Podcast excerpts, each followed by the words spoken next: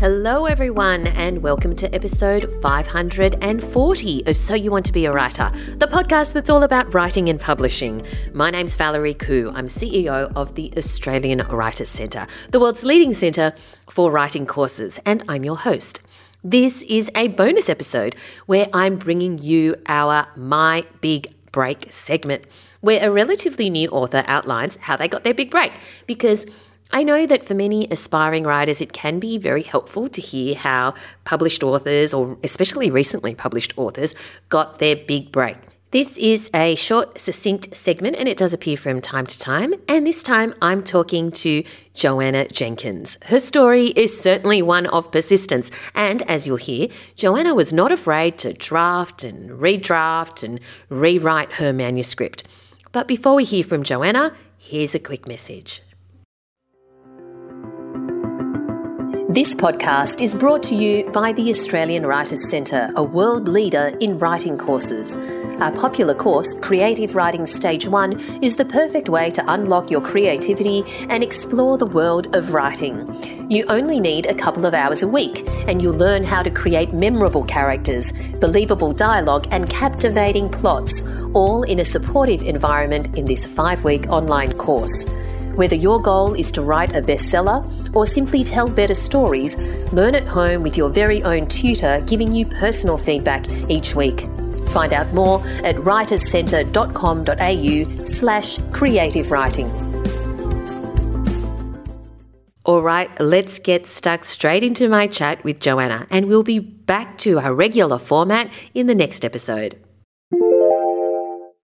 Joanna Jenkins did degrees in English literature and law in the late eighties, but then practiced as a solicitor in big law firms, including for many years as a partner of an international law firm. She now writes full-time and lives in Brisbane. How to Kill a Client is her first novel, and I'm talking to her about her big break. Thank you so much for joining us today, Joanna. Oh, thanks for having me, Valerie. It's a great pleasure. And in Congrats. fact, this is my first interview about the book, so it's quite Oh, wow. Exciting. Great. Um, congratulations on How to Kill a Client. Uh, one of the things we're going to be talking to you about in this segment is your big break, because the segment is called My Big Break. But before we get on to your big break, tell us what your novel, How to Kill a Client, is about. Uh, well, it's set in a, one of those big corporate law firms, uh, and uh, their biggest client, biggest client of the law firm, has died suddenly at thirty-nine. He was fit and healthy. It's a bit of a mystery how he died, but it seems apparent that it might not have been by natural causes. And the person who's in the gun is the person who uh, is the recipient of most of his disdain, because it turns out he's not a very nice person. In fact, he's a complete prick.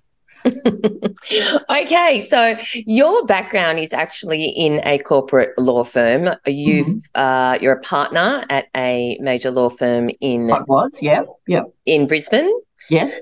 Uh, so, have you drawn on your experience? Are you, have you were you inspired by some of your own clients and colleagues? Well, what I actually wanted to do was to uh, write a book about the culture in law firms, but it needed a plot to kind of make it interesting. Um, so I devised this uh, plot. R- really, uh, the, you know, the, the purpose of the book is a, a delivery system, if you like, for describing culture in corporate in corporate Australia.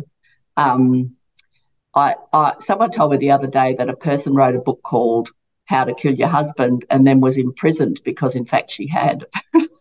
I hadn't heard that, but I could safely say I that none of my clients have died. And why did you want to write a book about the culture in corporate law firms? Um, I, I watched. I watched, as we all have, a lot of. Um, uh, you know, television shows. I grew up with L A Law, which you may or may not remember.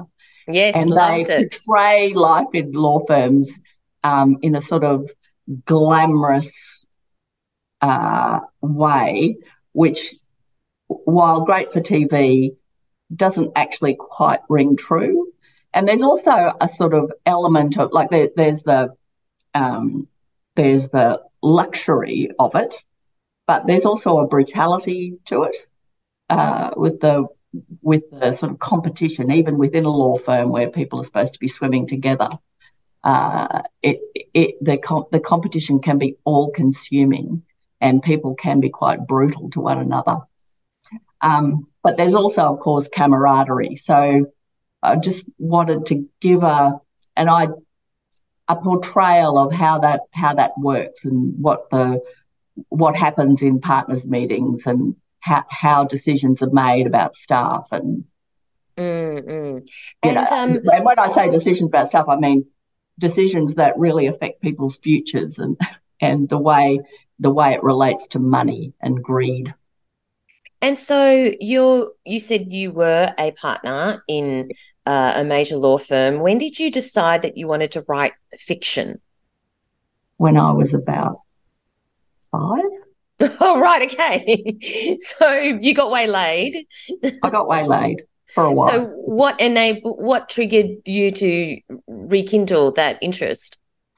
I'd always had it in the back of my mind uh, that that that's what I would get to eventually.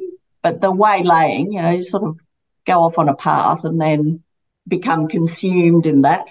Uh, and then, in fact, what happened was I had a quite a bad accident that put me out of action. I was still working, but I was sort of out of action for about a year. And then I thought, if I don't do it now, I never will. So right, so that's when you started to... writing this. Did you already have this in mind? I did, yeah. So I'd been, yeah, it, it was in my mind, but I, I couldn't do that job and write. Some people do, and I take my hat off to them. I don't, I, I don't know how they can, you know, they say they do their day job during the day and then come home and write at night. I just, I, I couldn't do that um, just because so it took up you, all the brain space. So while you were convalescing, you write your manuscript. Tell us then about your big break. How did it end up being published by Allen and Unwin? Persistence, I think. Maybe a bit more detail than that. Well, so I, I'd been, I'd, I'd sent it out to agents uh, and been rejected eleventy gazillion times, or sometimes even worse than actual rejection is the complete absence of a response. Um, so, and when I say eleventy gazillion times, it's probably about, I don't know, perhaps thirty. Um, so about thirty and, rejections, but how many did you send it to? Uh, well, if you include rejections of the non-response, thirty. Okay, okay. I, I, I did get a, I did actually get um, early on in the piece, uh, w- one agent rang me and said, um, asked, you know, well, I went down to meet her to have a conversation about it. She said, you need to change the book and rejig it. I did that. It took about four months. Sent it to her, and she said, "Yeah, nah."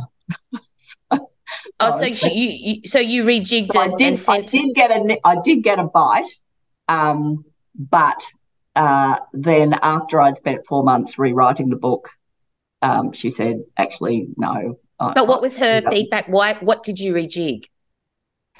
Um, initially, uh. Initially, the book was um, a portrayal inside a young partner's head as she goes about killing a client. It's, it's not that anymore. And this particular agent said that she found she found herself cheering on the young, because this fellow is so awful, cheering on this young partner. Um, uh, Um, and, and and thinking that she'd succeeded in a good way for killing a client, and she thought that that was immoral. um, so she wanted me to make it a more moral story. So uh, okay, all right. So that would have been um, a little bit annoying, frustrating that you spent all that time uh, and then you got that rejection. Frustrating, yeah. Yes. Yeah. And so what happened then? So I, I put it aside for a while. I actually thought the book was better for the, you know, I always, I've, I've done many drafts of this book, probably I would say maybe seventy. Um, and wow. Each time I thought it was a better book. Uh, I actually think that you need to not only have a well-written book but also hit the vibe that's happening around at the time. At, at the time that I was submitting this book, the Me Too movement was um, gaining traction, and this isn't a book about sexual assault at work. Uh, and that was the that was kind of in the news all the time. Mine was a more subtle book about the misogyny Um, in the workplace. And so it wasn't until I saw Christine Holgate in front of the Senate inquiry, you know, in that white suit where mm. she was so brave, and the way she'd been treated was just appalling. What Scott um, Morrison did was beyond disgusting. Yes. Yes, his treatment of her was beyond disgusting. Whether he thought it was valid or not, there's different ways to go about it. Yeah, well, the, the, the, he sacked her in Parliament when he had no power to do so.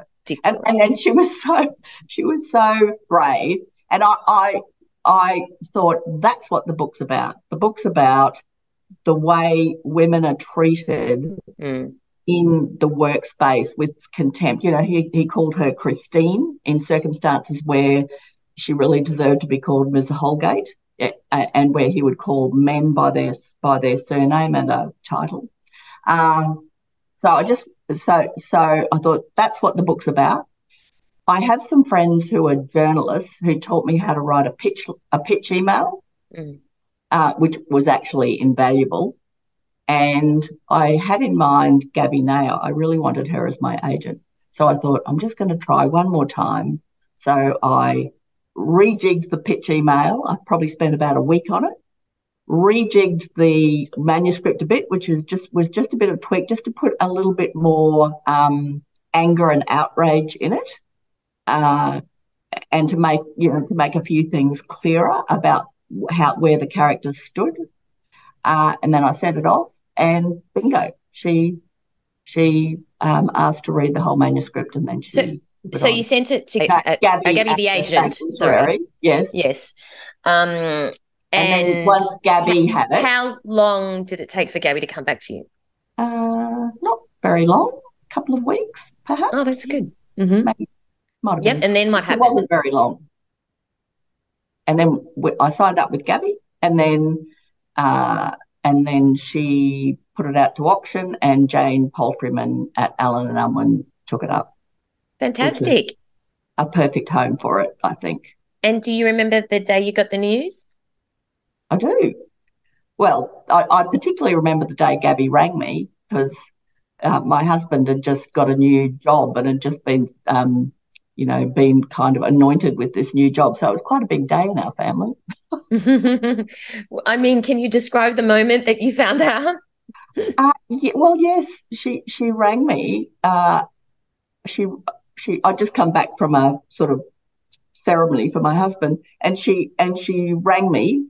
Um, and said she'd like to take me on, and I was, there was delight. I think it's fair. It's probably an understatement.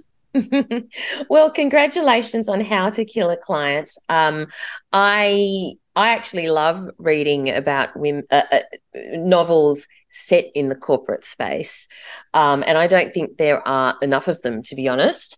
I know that a lot of my friends want to read them as well, and they lap up um those sorts of stories. So good on you for getting it out there, and oh, thanks, con- Valerie. Congratulations on you. Your big break. Thank you. Thank you, and thanks for having me. I hope you enjoyed my chat with Joanna. As I mentioned, I'll be back with our regular format in the next episode. In the meantime, feel free to connect with me on social media. I'm at Valerie Koo, that's K H O O, on Twitter and Instagram, and over at Valerie Koo dot com. But of course, do check out our Facebook community for all of our listeners. Just search for So You Want to Be a Writer podcast community on Facebook and request to join. Love to have you in there. It's free to join. So many fantastic, aspiring and emerging and established writers from all walks of life. Thanks so much for listening, everyone, and I look forward to chatting to you again next time. Thanks for listening to So You Want to Be a Writer. You'll find the show notes at writers centre dot com dot a u slash podcast. Or sign up for our awesome and often hilarious weekly newsletter at writerscentre.com.au slash news, where you'll find writing resources, giveaways, competitions, and much more.